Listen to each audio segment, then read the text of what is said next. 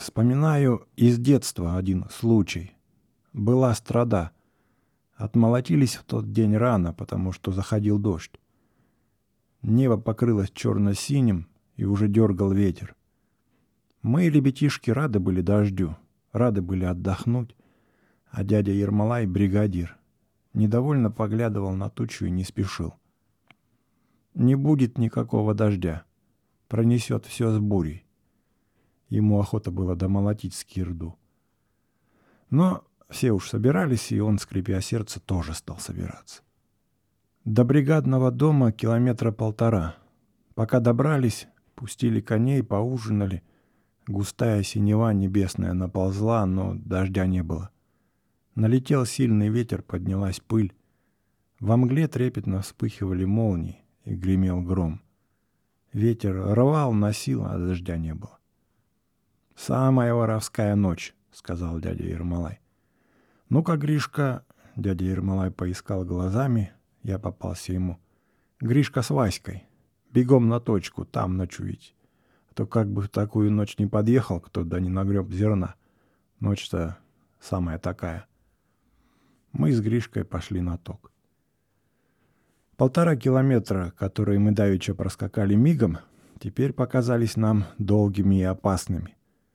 Гроза разыгралась вовсю, вспыхивала и гремела со всех сторон.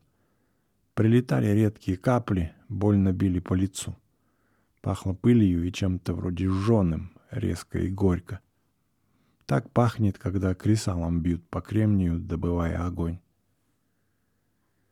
Когда вверху вспыхивало, все на земле, скирды, деревья, снопы в суслонах, неподвижные кони, все как будто на миг повисало в воздухе.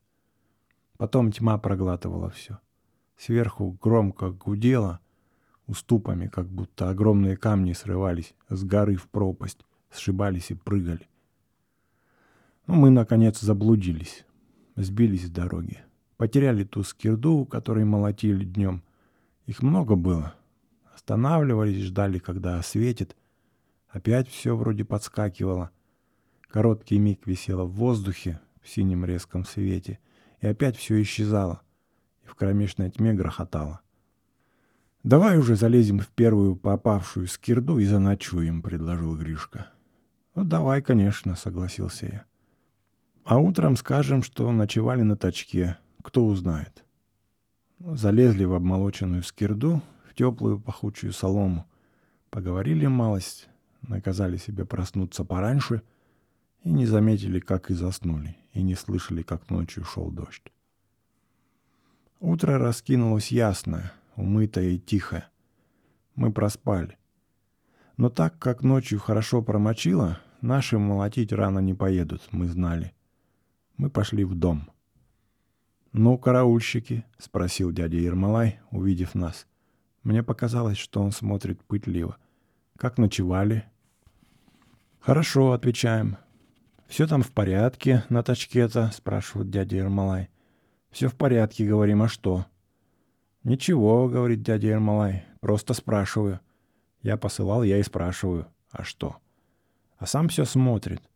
Мне стало не по себе. «Зерно-то целое?» — спрашивает. «Целое». У Гришки круглые и ясные глаза. Он смотрит, не мигая. «А что?» «Да вы были там, на тачке-то?» У меня заныл кончик позвоночника, копчик. Гришка тоже растерялся, хлоп-хлоп глазами. Как это были? Ну да, были вы там. Так были, где же нам еще быть? Тут дядя Ермолаев взвился. Да не были вы там, сукины сыны. Вы где-то под суслоном ночевали, а говорите на тачке. Сгребу вот сейчас обоих, да носом в тачок, носом, как котов пакостливых. Где ночевали? Вот ты что, дядя Ермолай, где ночевали? На тачке, Гришка, видно, решил стоять насмерть. Мне стало легче. Васька, где ночевали? На тачке. Да растудит вашу туды-суды и в ребра. Дядя Ермолаеш за голову взялся и болезненно сморщился. Ты гляди, что они вытворяют-то. Да не было вас на таку, не было. Я ж сам там был, ну. Обормоты такие. Обормоты, признавайтесь. Я же следом за вами туда пошел, думаю, дошли ли они хоть или нет. Не было вас там. Это нас не смутило что он, оказывается, тоже был на таку. Ну и что, спрашиваем? Что? Ну и мы тоже были. Мы, значит, маленько попозже мы блудили. «Где попозже?» — взвизгнул дядя Ермолай. «Где попозже? Я там весь дождь переждал. Я только к свету оттуда уехал. Не было вас там». «Были, — говорим». Дядя Ермолай ошалел. Может быть, мы в глазах его тоже на миг подпрыгнули и повисли в воздухе, как вчерашние скирды с конями. Отчего-то у него глаза сделались большие и удивленные. «Были!» «Были!» Он схватил узду. Мы в разные стороны. Дядя Ермолай постоял с уздой, бросил, сморщился болезненно и пошел прочь, вытирая ладошкой глаза. Он был не очень здоровый. «Обормоты», — говорил он на ходу. «Ну не были же, не были, и стоят в глаза врут, чтобы вам околеть, не доживая веку, чтобы вам жены злые попались, обормоты. В глаза врут стоят, хоть бы что». О, дядя Ермолай повернулся к нам.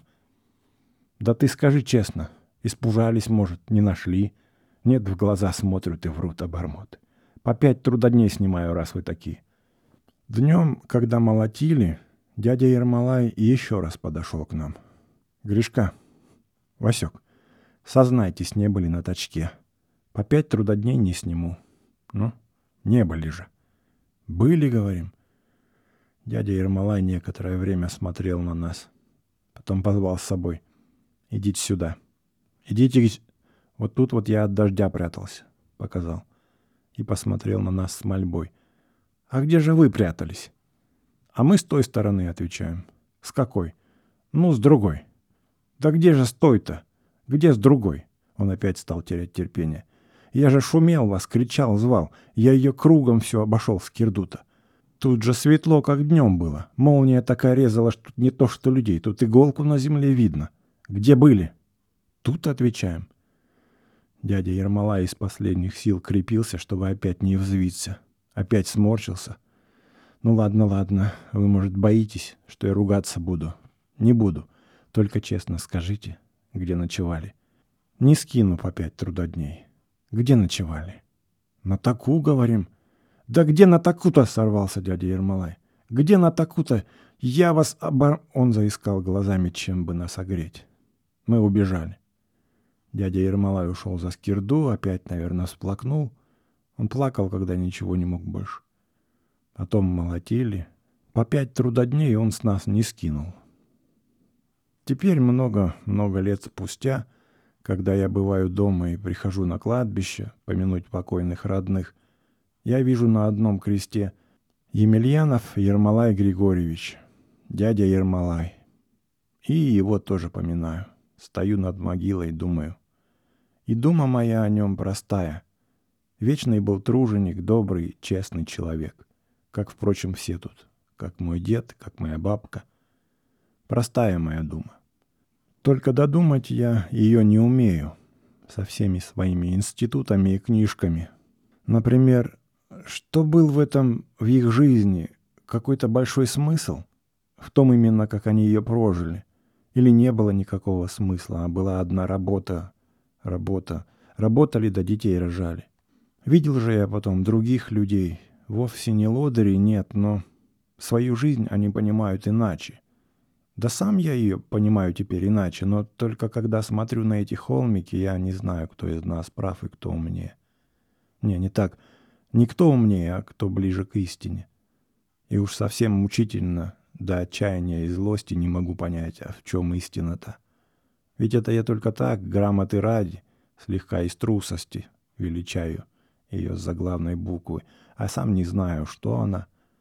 Перед кем-то хочется снять шляпу, но перед кем? Люблю вот этих под холмиками и уважаю. И жалко мне их.